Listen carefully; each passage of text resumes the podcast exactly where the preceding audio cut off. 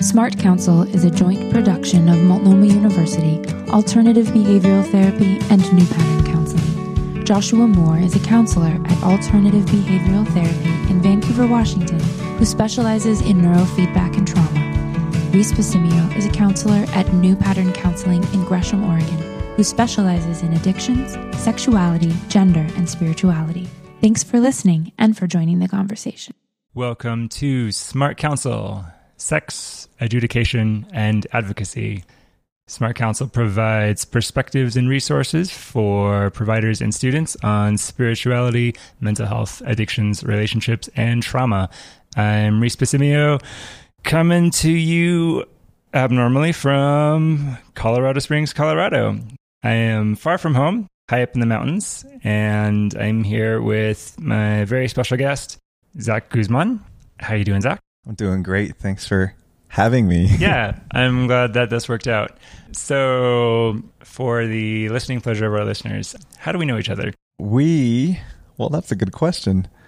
We were just talking about this the other day. We met at a, a park in Flagstaff, Arizona, when I believe your mom approached my mom about a business perspective. I think, but that was like when we were 10. When we were 10. Yeah. Yeah. And so. then discovered we had a lot in common.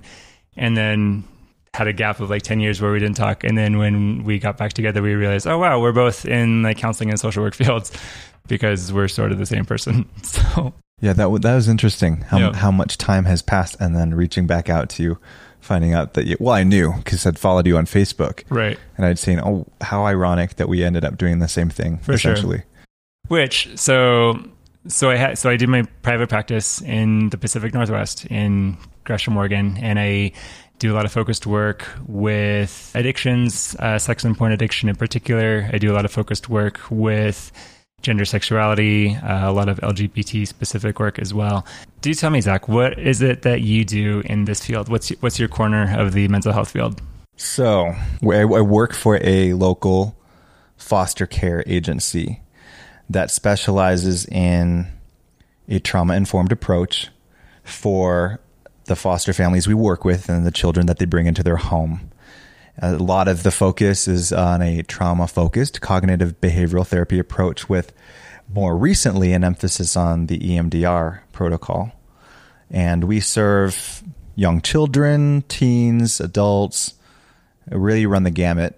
But the specialty of the agency is really children. In addition to that, we have a program for individuals who've been con- adjudicated for sexual offenses, youth specifically. So the providers on our team are specifically youth SOMB providers, Sex Offense Management Board providers, which is governed by the SOMB, and we are required to maintain that credential through ongoing education annually because there's so much research that comes out each year and we must stay abreast of all the latest information. So there's a lot of different roles that I hold, but um, I do family therapy, group therapy, individual therapy, couples therapy. Okay, so you do it all. I do it all. Yeah. It just depends on what comes up during the assessment phases, which sometimes, as you know, can take a good month to figure out. It can take some time for sure. And you're an LCSW? I'm working on the LCSW. I have uh, the MSW, and I know that it's not really a popular credential to have, but I'm just a registered psychotherapist on Dora. I I just got to pass that exam, and then I'm and then I have one year left of the supervision, so that equates to um you know 56, just shy of 56 weeks more of supervision to have the hours underneath my belt for your first for your LCSW for the LCSW. Yeah. yeah. So, which I would push back on that being like kind of an unpopular, uncommon degree. I mean, at least where I come from, there's social workers everywhere, and they're wonderful, amazing people. They probably hold the city together. So, okay, it's good work that you do. I'm glad that you're doing it. So, so you're working with an agency that works with uh, foster care, works with families, with couples, and in particular, you're with the Sex Offender Management Board? Yes, I'm an SOMB approved uh, treatment provider for adolescents. Yes. What brought you to this work? You mean the the offense specific work, particularly? Yeah. What's your What's your interest? I'll what's be honest. It kind of followed me. Okay. I didn't have any intent in working uh, with this specific population out of grad school. My first job was working as a school social worker in an alternative school, well, a residential treatment facility that had a day treatment program. So the emphasis was that treatment was provided for these kids that were just failing out of the traditional public school model. And so we we provided an emphasis on the treatment. When I when I left that job to continue my education, I found Kids Crossing and they said, "Hey, would you be interested in being an offense specific provider?" This had been approached to me 3 different times at my previous workplace. And I had said, "No, not interested, not interested." Uh, but I found myself doing groups anyway not as an SOMB provider at the time, but just doing healthy sexuality, which you technically can provide, right. even without the credential. And so when I was approached at the new at the agency I now work for, I just said, "Yeah, why not?" And I've come to find that in more ways than one, this is kind of my niche. I really enjoy the work. It's challenging, but it's super rewarding when you when you see kind of these outcast individuals find a sense of hope again and, and a reason to continue pushing forward and learning from their mistakes and being given a second chance at life essentially because it really is a there really are a lot of hoops to jump through before you can be officially removed from the registry the sex offense registry. There really are a lot of hoops and a lot of barriers that an individual faces if they're not able to get through them. But for the for the listener who may not know some of the terms that we're throwing out, we're talking about offenses and talking about a registry. Maybe could you outline a little bit of what's the process of becoming adjudicated and what does that mean and like who are these kids that are coming to you and how do they get there? Oh, that's what a loaded question that is. Yes. But I'll try my best here. And I, I can't say that all of what I'm speaking to is completely accurate, but I'll say what I've heard and what I've witnessed and observed. There's a lot of gray area as to whether or not the Department of Human Services, once they've received a complaint by either a parent or a counselor at school or a teacher who is the first responder to hearing the information, a lot goes into deciding if they if they follow through. Age being a big one technically speaking, I think you have to be at least 12 years of age, but I have seen as young as 10. Okay. And this is a report about some manner of sexual abuse. Yes. Okay. Yeah, specifically sexual abuse. And I just want to, for the listener, clarify here that when I say sex offense, uh, there are so many different that that there's a gamut of different ways on which you can end up on a registry, whether it's indecent exposure, voyeurism, peeping on somebody, and non-consensual situations with very blurred lines. Consent is perhaps one of the biggest areas in the curriculum that we emphasize to really grasp the concept preferably before entering any type of relationship. Right. Um, so it's not it's not just when you hear sex offense. I think people are thinking rape, or their mind the mind tends to go to the worst case scenario. But a, a lot, I would say, a good majority of the youth that I work with were not provided the adequate education within the home. And let's be honest, most sex education programs in the public school deal with the mechanics and the consequences that could be involved if you don't practice safe sex, i.e., condom. condoms and things. Yeah. yeah. Well, this feels like a really important point to think about too. When you t- you're talking about the nuances and the the spectrum of what a sex offense is, I feel like that speaks to the nuanced spectrum of what sex is and sexuality. We might hear the word sex and right away think intercourse and the mixing of genitals, when in reality there's a lot of human interaction that is sexual or at least sexualized or can be erotic anyway. And you know, genitals are certainly a part of it, but any any touching of the body, even you know, eye contact with the body, uh, there can be a sexual component to that, and you know, can also be violating in a way too. So, in recognizing that there's a spectrum of sex offenses that it necessitates that we must understand just how complex and nuanced sex is. That's a great point. I remember early on working with a 17 year old who was pretty certain that he had gotten a girl pregnant. And I kind of went with his story up into the point where some of the key points he was making weren't jiving with my understanding of what sex is. right. So then I stopped him. I said, Well, let's stop the conversation here and ask what is sex? Mm-hmm. Well, I slept with this girl. Okay, what what'd you do? We were naked, sleeping next to each other. And I was shocked because it seems like a response that a five, six, seven year old might give. And here was a 17 year old, fully functioning, uh, to my awareness, cognitively present for their age developmentally, but had not ever really had sex education right. and thought that merely sleeping next to a girl naked could result in becoming a father. And so they were coming at me with a bunch of questions. It's when i when i kind of realized okay well what where are you learning what you're learning there's more to this specific event but essentially a lot of the knowledge that the youth i work with are getting their information from is the internet Right, which is problematic. And we're going to talk about that in an, in, an, in another episode. But you're right. The the nature in which sex education happens maybe creates its own problems. Sure. Uh, in any case, a sex offense of some sort happens for someone for a kid who's ideally at least 12 and gets reported in some case. And then what happens in the process? So once the investigation has occurred, they determine if it's in the best interest of the individual. And again, lots of gray area here.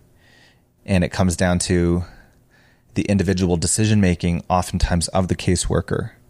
Uh, obviously, they have to bring the case before a courtroom and a judge makes the ultimate decision.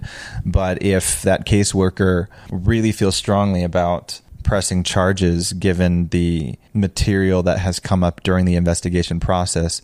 They, uh, uh, my experience, my observation is that they do hold a lot more weight than they probably should. There's a lack of education, I feel, in the in the courtroom surrounding what the SOMB standards look like, what the research says about this, and and so there's a lot of preventative things we could be doing but back to the point, I keep digressing here. Sorry. That's okay. Uh, when they have been adjudicated, there is a, there that individual is assigned a probation officer, almost immediately assigned either an individual therapist to work individually on the offense specific work or in a group format. Now, the direction of treatment is definitely leaning more towards the individual treatment it had originally the adolescent SOMB standards had originally mirrored the adult standards, which are almost always done in a group setting for the purposes of holding each member accountable to one another. But we, we know that developmentally, these individuals, these younger people, need a bit more guidance. And sometimes there's a lot of fear surrounding opening up and talking about what they've done. There's a lot of shame, there's a lot of guilt. And the individual modality is what's been being pushed because it tends to be a little bit more successful. If the individual is appropriate for group and, and may benefit from the accountability of group members, they'll they'll be placed in a group environment. And so then probation steps in and has a, a pretty standard set of guidelines. Safety planning is big. So any extracurricular activity, whether it be through school or a family event, must first be signed off on by the treatment provider, by the probation officer, before it can be engaged in. And this is perhaps the most challenging concept for these individuals and their families to grasp and comply with. Right, and I think that's where it's.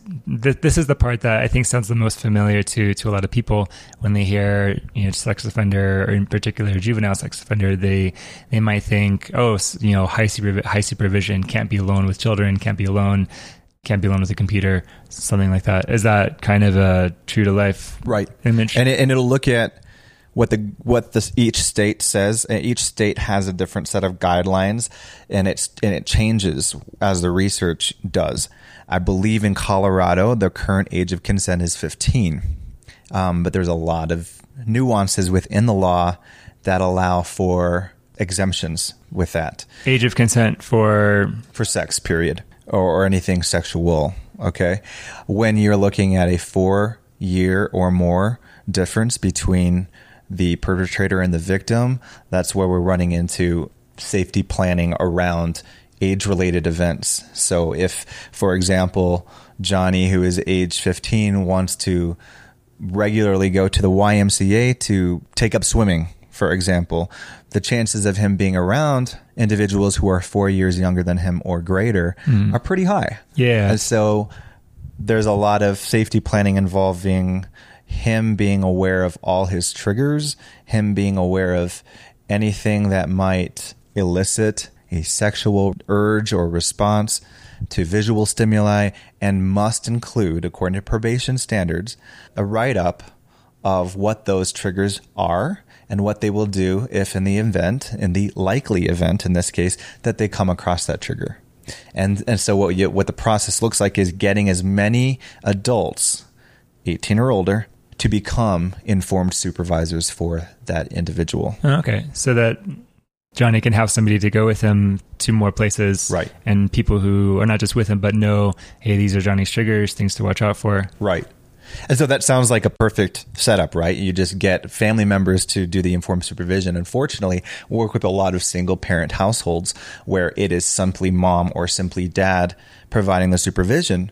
And they fear what, how they will be viewed if they share with a neighbor the details of Johnny's offense uh, and what that will look like for them in terms of judgment or being ostracized from the neighborhood or the community or word getting dispersed out there that their son has done something. So you get a lot of pushback from people saying, I'm, I don't want that responsibility. And sometimes the resources become thin. Hence, the activities and the opportunities to rehabilitate become thin. become thin. yeah, and you were saying that community integration is one of the most important aspects of rehabilitation. Being able to be involved in society, to to see friends, to do activities, because like as as with as in the case of of, of many mental health disorders and behavioral problems and just problems in general, isolation or lack of human contact, lack of healthy relationship often is a, a risk factor. It's the most empirically sound correlation out there in the offense specific world. Yet, as a society, we don't embrace that. Oh, The fear of what if scenarios prevents us from wanting to provide opportunities for this population. And so, the number one empirically researched area is not touched on to the degree that it needs to for treatment providers to comfortably sign off on completion of treatment. You see a lot of isolation continue in that two year probation period, which I forgot to mention. They have two years to complete. That sounds like a long time. But two years probably goes by pretty quickly. Goes by quickly. The curriculum has quite a few different requirements, and I won't mention them all. Uh, we have the standard healthy sexuality curriculum, which is where we start. But then there are things like the polygraph examination that they must be able to pass. It's called a sex history polygraph. And this requires the individual taking the examination to include any sexual experience that they can recall from the earliest age to the present. And I don't know about you, Reese, but as a guy, I don't know if I could recall Yeah, I don't know. every single sexual experience. Right.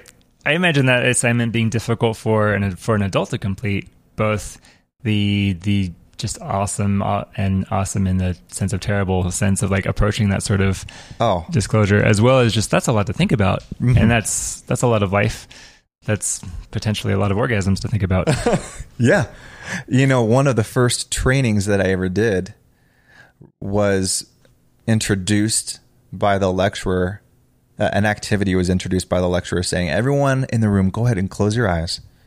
Don't look around.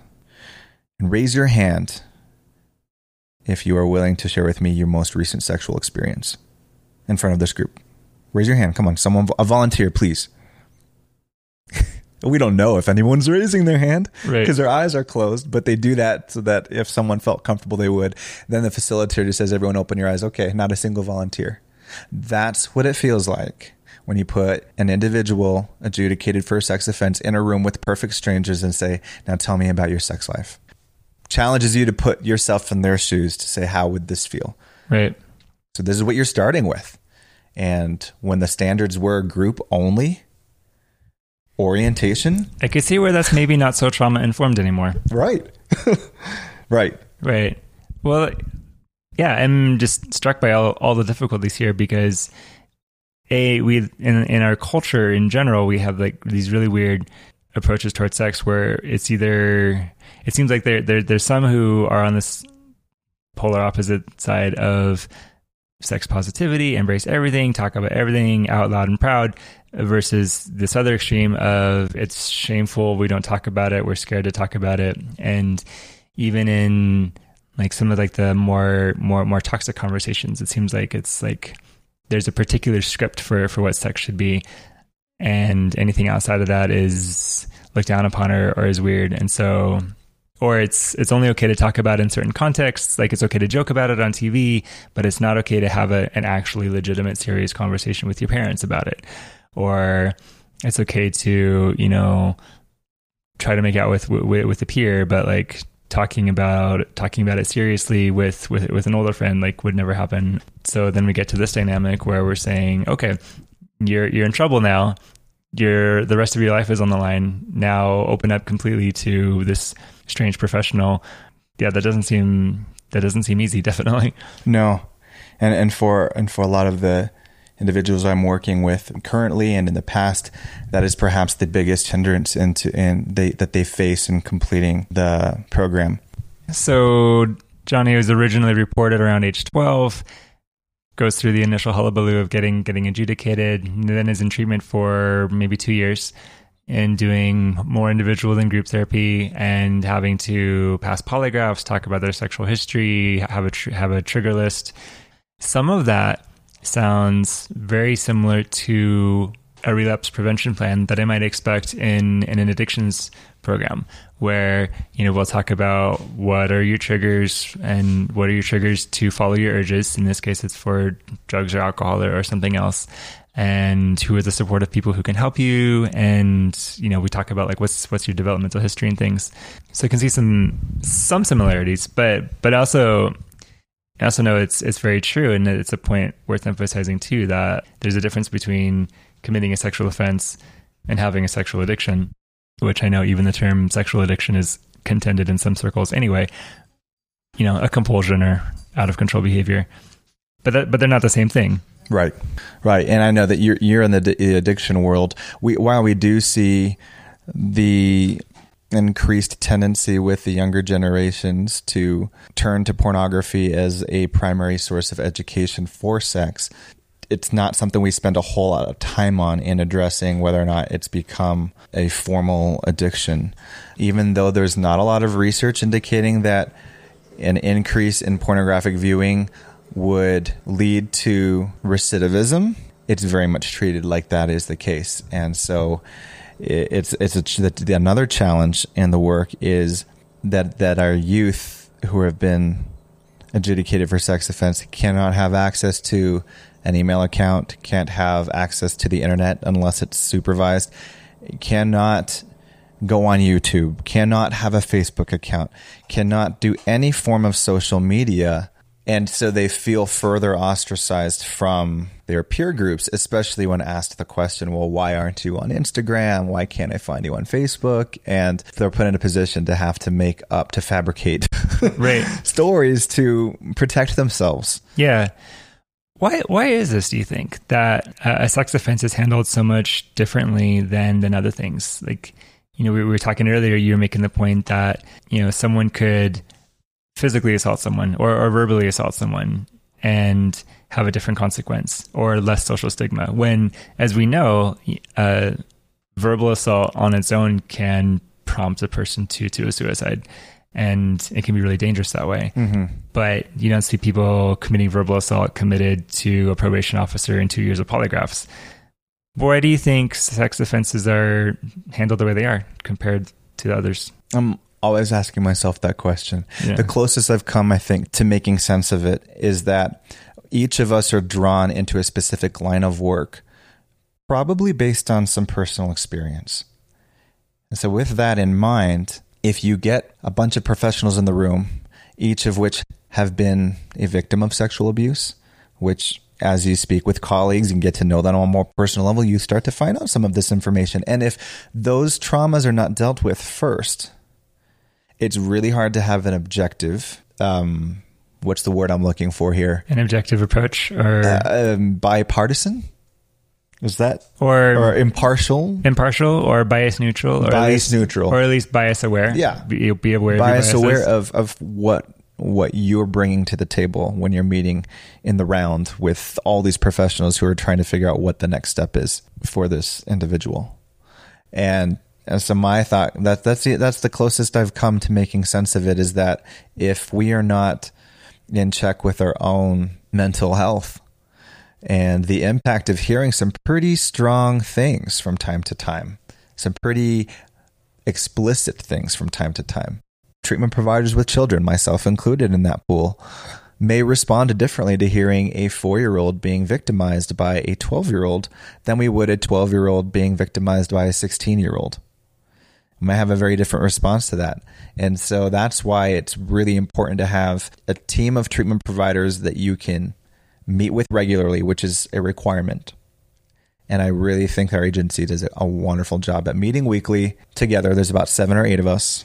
And we'll we'll bring a case up, have a reaction to what's going on, and one of our colleagues will say how much of this is you and your stuff.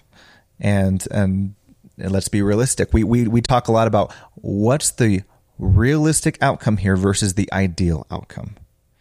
Because a lot of, of what happens is when, when a kid when an individual, a young person, has been adjudicated for a sex offense, oftentimes they're removed from their home. They cannot have contact with the victim. And the victim kind of runs the show on when they want to see that person, if they want the clarification letter, which is essentially an apology letter that's read face to face. They call all the shots, even to the extent of trumping the decision of the parents. So if a victim is old enough to say, I don't want contact with my brother, it does not matter if mom or dad say, this would be healing for you if they believe it would be. It's a victim oriented treatment protocol that we have to follow. Right. A complete reversal of power. Mm-hmm. Which makes sense. Then you have the treatment providers working with the victims that sometimes don't feel it's ever a good time for reunification to occur. And so, what is intended to be a successful reunification and rehabilitation process for both the victim and the perpetrator ends up being an internal separation and disruption of the family system as they once knew it. And so, what you end up seeing is a lot of lives affected. A lot of lives affected, some families broken up. And I'm hearing in there how biases can play a strong role in that, or essentially countertransference. They sure do. So Yes, essentially, you know, ethics 101, mind your countertransference because you're in the room too. And in this case, you know, you, the professional, not you, my friend, but like, you know, you know, y'all out there, professionals, you carry a lot of power into the room with you just by virtue of the fact that you have a credential.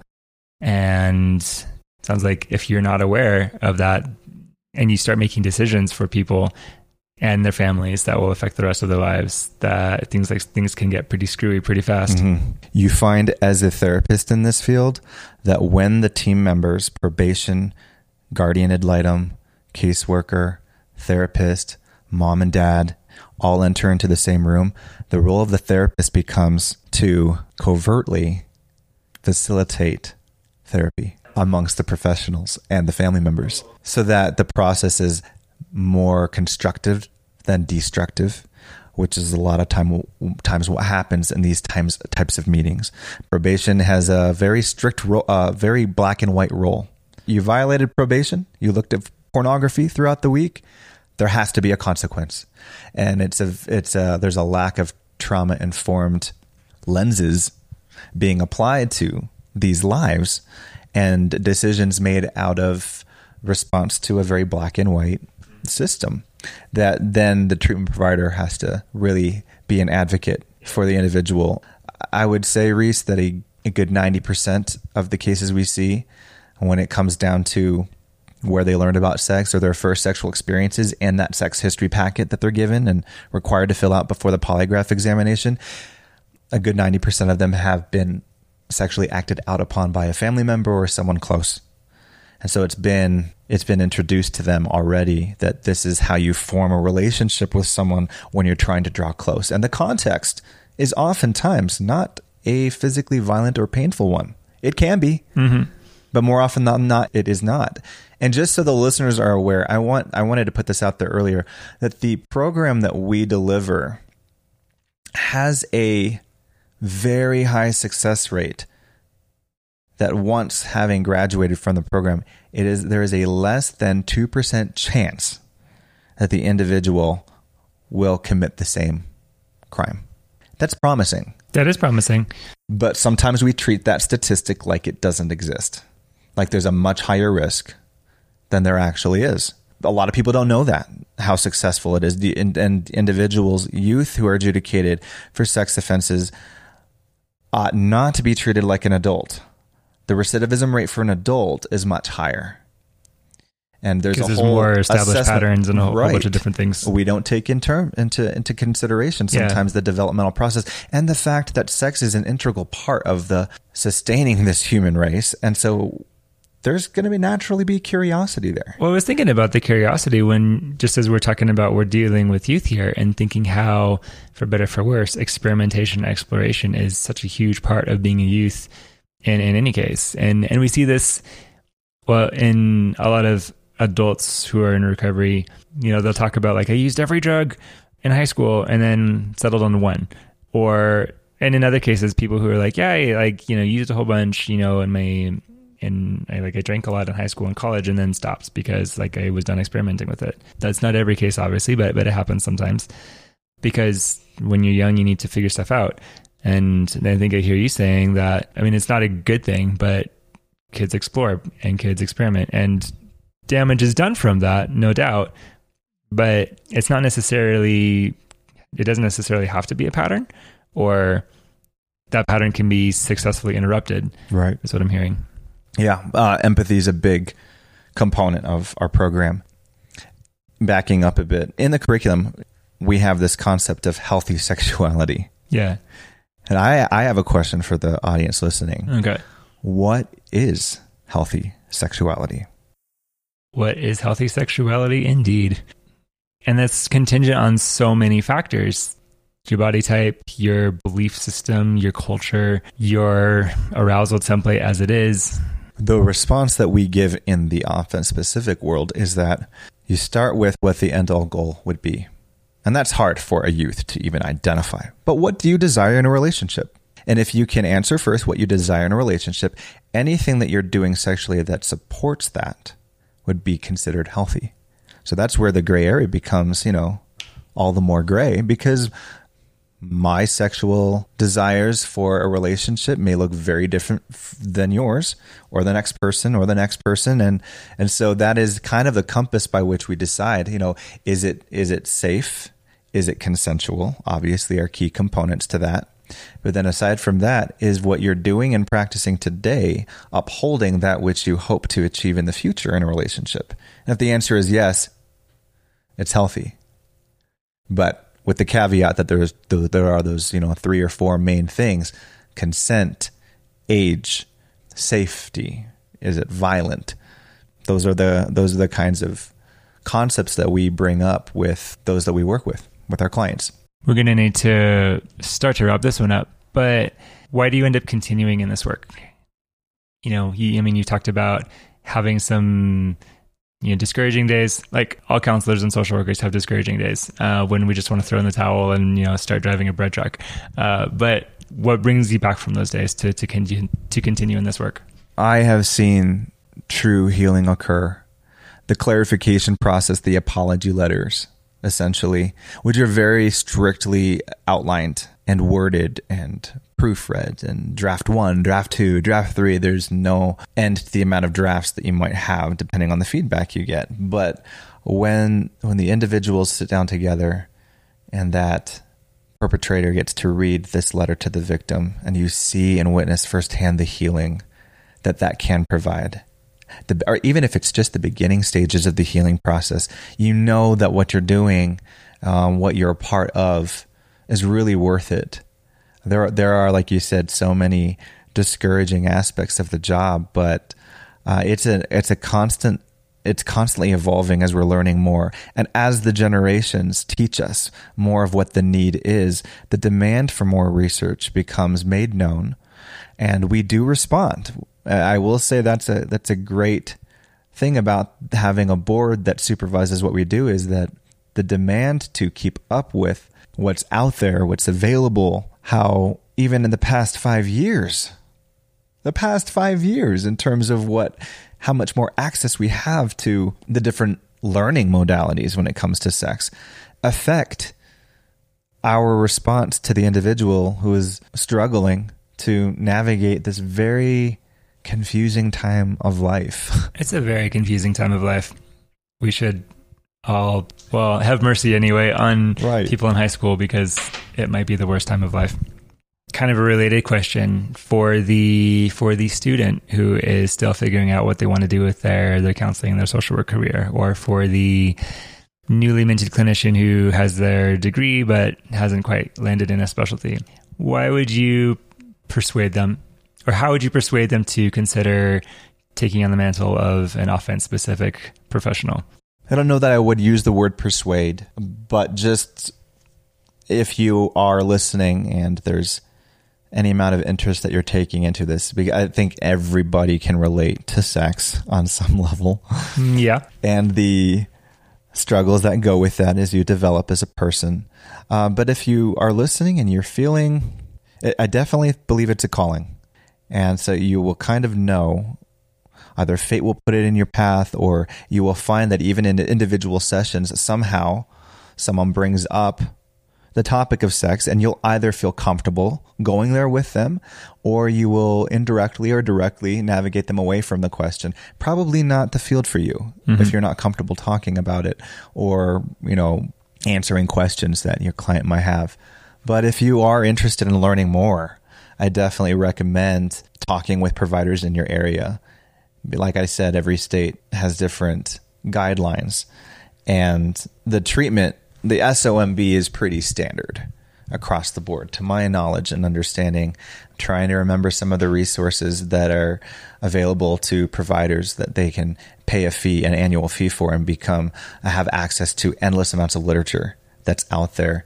ATSA, I believe it's ATSA, and I can't remember offhand what it stands for. We may want to pause and like look it up. Okay. and make my sound sound. no. Right. But anyway, um, But it's a resource, an online There are resource. resources out there, and uh, I, w- I would encourage anybody listening in that might be interested to talk with a treatment provider in their area and get their take on you know this is my one lens this is what i see this is what i observe and, and i'm one treatment provider among millions colorado springs has a high concentration of somb treatment providers the state of colorado does I would love to see more people doing this specific work as well. And because I'm, thinking, actually, my, my very first job in this field was working at a, at a residence for high school males who had committed offenses. And Okay. so this was actually my technical introduction to the field also. Huh. And yeah, it was disheartening to see the barriers that they ran into and also really exciting when you got to see some of them succeed and really figure out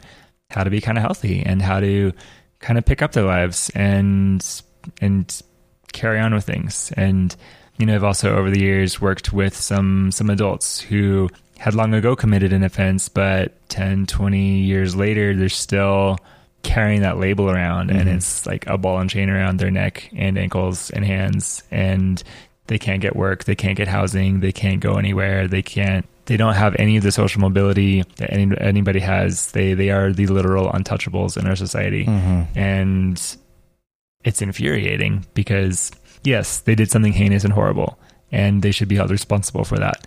But that responsibility i don't think should damage the rest of their life especially if there is like you like you're saying such potential for change and for growth and for healing.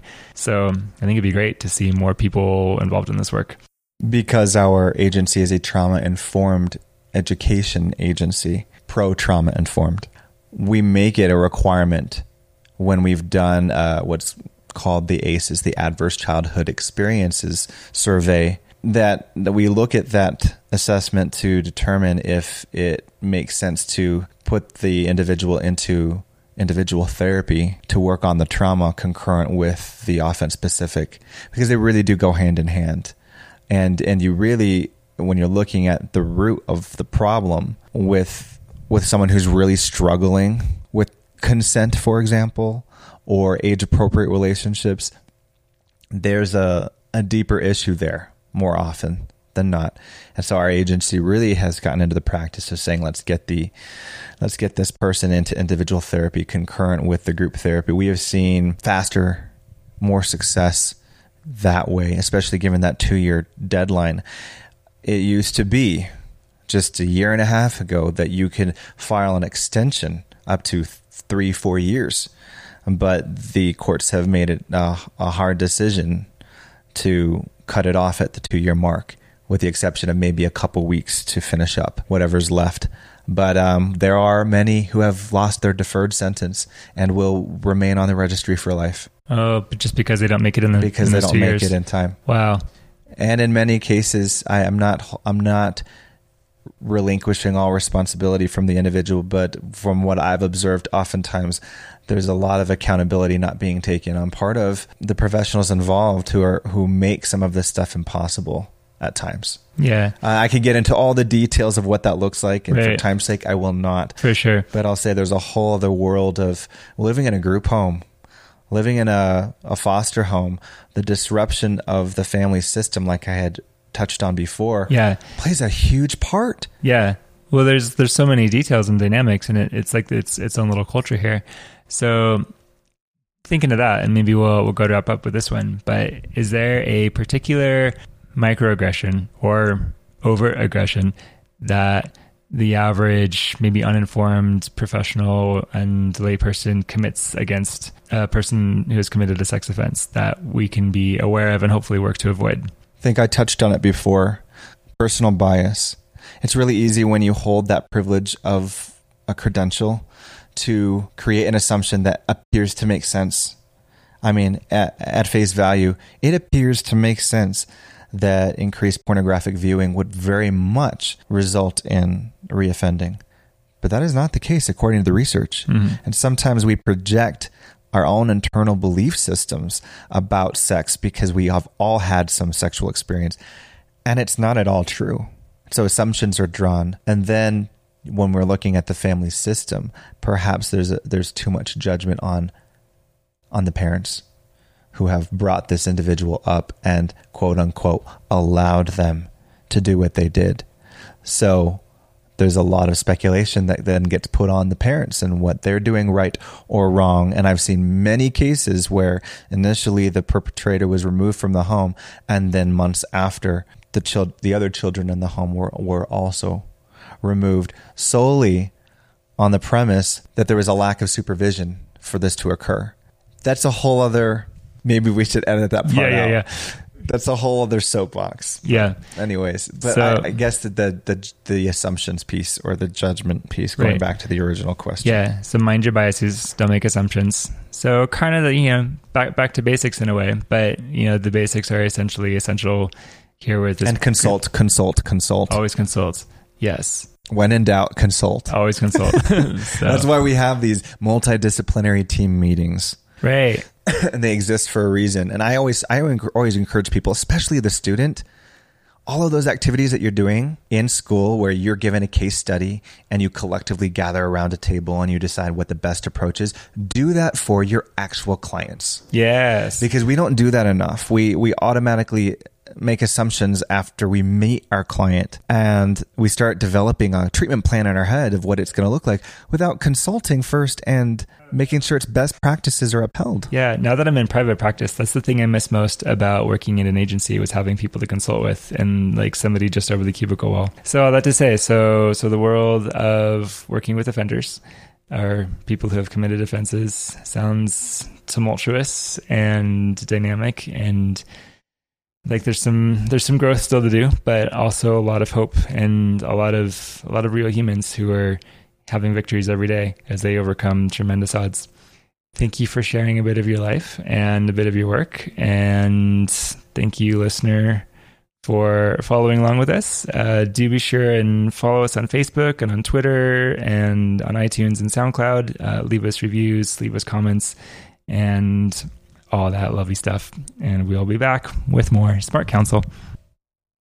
We love your feedback, so let's keep the conversation going. Follow Smart Counsel on Facebook at, at Smart Counsel Podcast, on Twitter at, at Smart Counsel 601, and you can email your questions to smartcouncilpodcast at gmail.com Our theme music is by Nate Botsford. Our logo design is by Thomas Moore.